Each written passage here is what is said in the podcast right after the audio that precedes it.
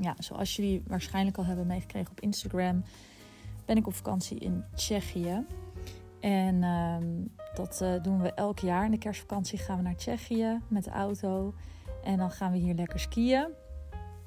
Uh, dit jaar ligt er niet zo heel veel sneeuw, maar uh, er zijn wel een aantal pistes open. En op zich is het nog prima te doen. Maar het is vooral gewoon heel gezellig met de familie en lekker met elkaar.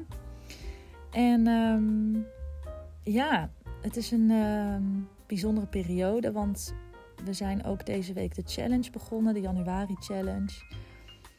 En uh, ja, ik vind dat toch altijd wel heel bijzonder om met een uh, groep mensen uh, zo met elkaar de diepte in te gaan. En um, ja, wat ik gewoon het meest bijzondere vind, maar dat vind ik eigenlijk überhaupt aan Pakje Fris ook op de Instagram, is gewoon hoe open jullie zijn en hoe kwetsbaar je durft op te stellen. En ja, de verhalen die worden gedeeld. En um, ja, dat vind ik gewoon heel, uh, heel bijzonder of zo.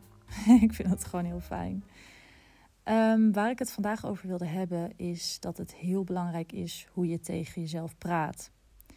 Nou, en waarom ik dit op dit onderwerp kom, is dat um, uh, ja, ik heel erg het inzicht heb gekregen deze week hoe ik veranderd ben in hoe ik tegen mezelf praat sinds ik niet meer drink. Om even een beeld te schetsen van hoe ik was toen ik nog wel dronk. En hoe ik dus een paar jaar geleden was. Want ik moet zeggen dat, kijk, ik drink nu iets meer dan een jaar niet. Maar dat is eigenlijk het gevolg van een jaar of drie aan, ja, noem het heling, noem het zelfontwikkeling, noem het een reis naar dichter bij mezelf komen, ontdekken wie ik ben, whatever. Komt allemaal op hetzelfde neer.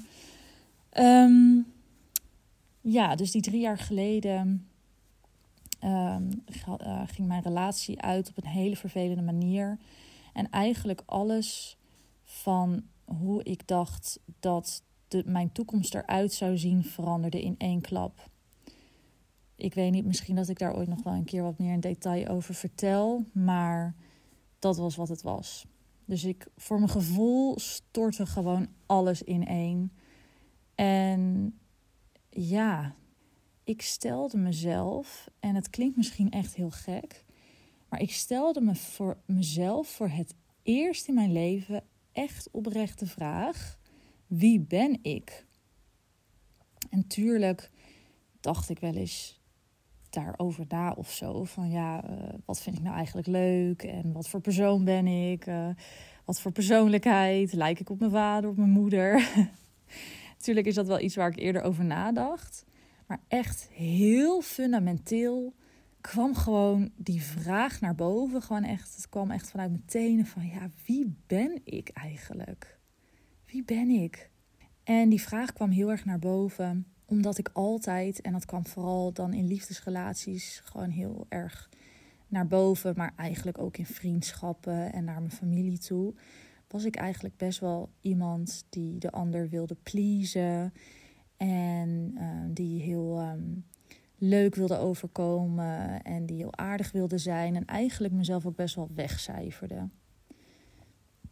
En dat voelde heel normaal, omdat ja, ik mezelf ook gewoon niet zo heel leuk vond. En ik vond ook dat er van alles mis met me was. Dat ik uh, ja, te raar was of uh, te veel over dingen nadacht of te gevoelig was. Nou, noem maar op. Dus uh, ja, dat ik mezelf wegcijferde, dat was een logisch gevolg. Want zo leuk of zo goed was ik ook helemaal niet. Nou, en op het moment dat ik dus zo'n klap in mijn gezicht kreeg en er ineens weer helemaal alleen voor stond, Althans, ja, zo voelde het op dat moment. Ja, stelde ik mezelf dus die hele fundamentele vraag van ja, wie ben, wie ben ik? En ja, wat, wat doe ik hier eigenlijk? En daar komen natuurlijk uit die fundamentele vraag komen heel veel andere vragen, zoals ja, hoe ben ik in sociale situaties? Wat past eigenlijk bij mij? Of waar liggen mijn grenzen? Waar voel ik me fijn bij? Maar ook van wat kom ik hier eigenlijk op deze wereld doen? Ehm, het werk dat ik doe, is dat echt goed voor me? Past dat bij mij? Ligt dat aan mijn hart? Krijg ik er energie van? Nou, het, het voelt allemaal dat je denkt van jeetje, wat veel. Maar dit ging natuurlijk echt over een periode van, laten we zeggen, een jaar. Dat het allemaal een beetje zo, ehm, dat, dat ik die ontwikkeling doorging. En als gevolg van die vragen heb ik toen ook bepaalde keuzes gemaakt. Dus ik ben een, uh, nou ja, denk een van de grootste keuzes, dat is wel dat ik de opleiding tot holistisch therapeut ben gaan doen. Ehm, maar ook in ehm, het daten met mannen, of überhaupt zeg maar hoe ik met mannen, hoe ik me opstelde tegenover mannen. Maar ook gewoon in vriendschappen en et cetera. Ook ten opzichte van familie uh, ben ik me heel erg bewust geworden van bepaalde dingen.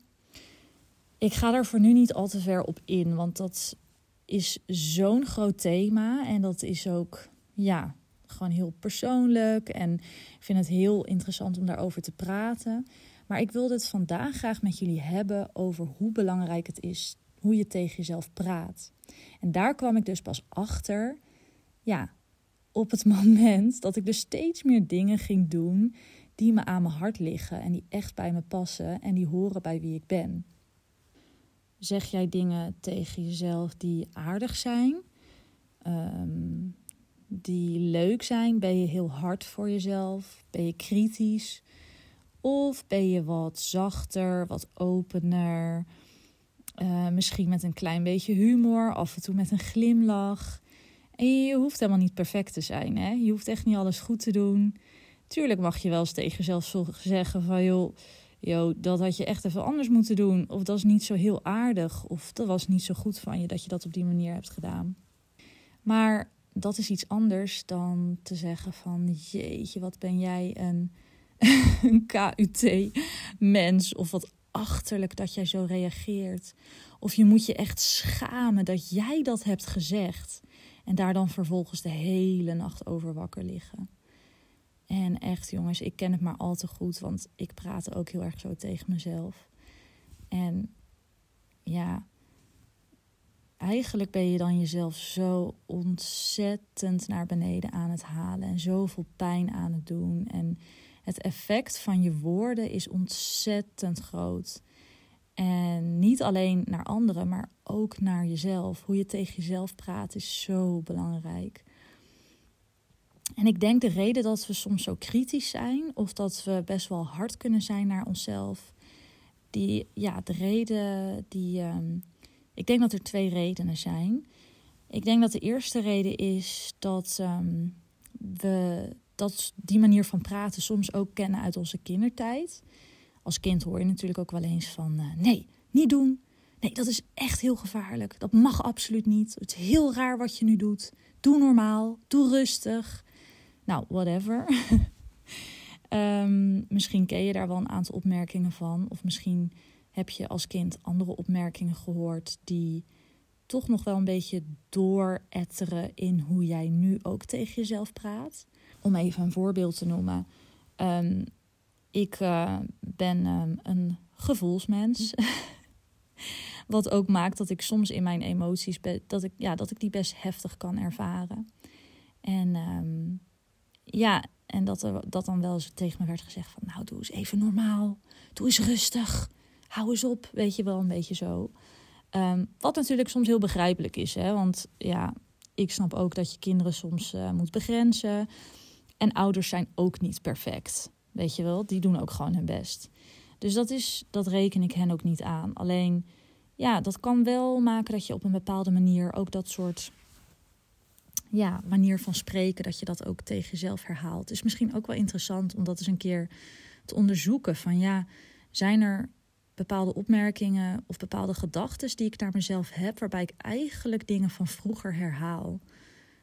Dingen die vertrouwd klinken, maar die eigenlijk pijn doen of ja, niet waar zijn. Nou, en de tweede reden waarom we denk ik zo kritisch zijn, is dat wij het idee hebben van als ik dat heel erg naar mezelf ben. En als ik uh, heel goed oplet dat ik het allemaal goed doe, um, dan ben ik de ander voor. En dan voorkom ik kritiek van, van buitenaf. En um, ja, Want dat willen we niet. We willen geen eh, conflict en we willen leuk gevonden worden. We willen geen fouten maken. En uh, we willen eigenlijk het liefst gewoon helemaal puur en rein en foutloos door het leven gaan. het klinkt heel heftig. Maar dat is wel een van de redenen waarom we onszelf zo pijnigen. Dat we gewoon, ja, dat een beetje voor zijn. Maar eigenlijk is dat natuurlijk gewoon ook een beetje schijn. Want ja, laten we wel wezen, het leven is ook gewoon fouten maken.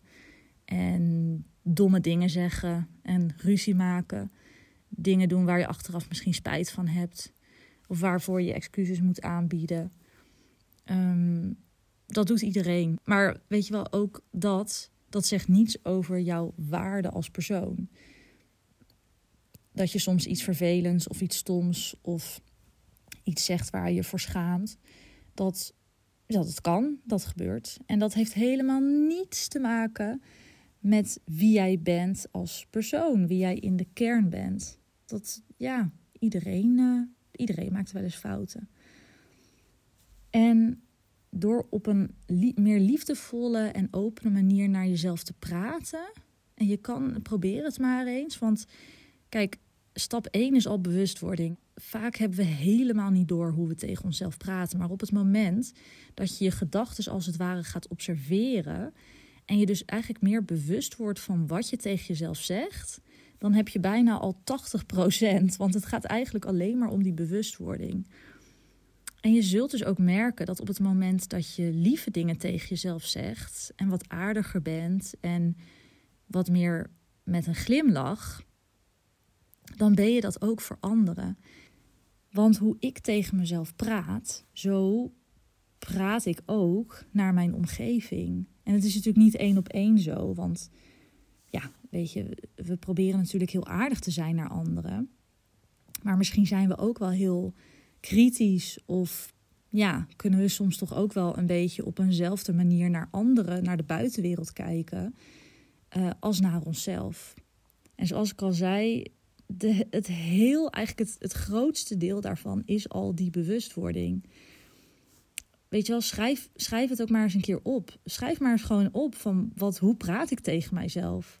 Wat, wat zeg ik tegen mezelf? Wat zeg ik over hoe ik eruit zie? Wat zeg ik uh, tegen mijn lijf? Als ik in de spiegel kijk, wat zeg ik dan tegen mezelf? Waar kijk ik naar? Hoe kijk ik naar mezelf? Kijk ik vanuit iemand die heel kritisch is? Of kijk ik vanuit een liefdevol perspectief? Tuurlijk, waar altijd ruimte is voor verbetering, tuurlijk. Maar dat ik ook zie wat ik, wat ik wel kan en wat ik goed doe. Kan jij trots zijn op jezelf? zie jij wat je al wel kunt en wat al heel goed gaat. Nou, dat, is, dat kan een hele waardevolle oefening zijn om, om dat eens op te schrijven eh, en dus die bewustwording te creëren. Nou jongens, ik hoor op de achtergrond al een beetje mensen en geloop. Volgens mij gaan we hier een spelletje doen. Um, ik uh, wil jullie heel erg bedanken voor het luisteren naar deze aflevering. En tot de volgende. Doei!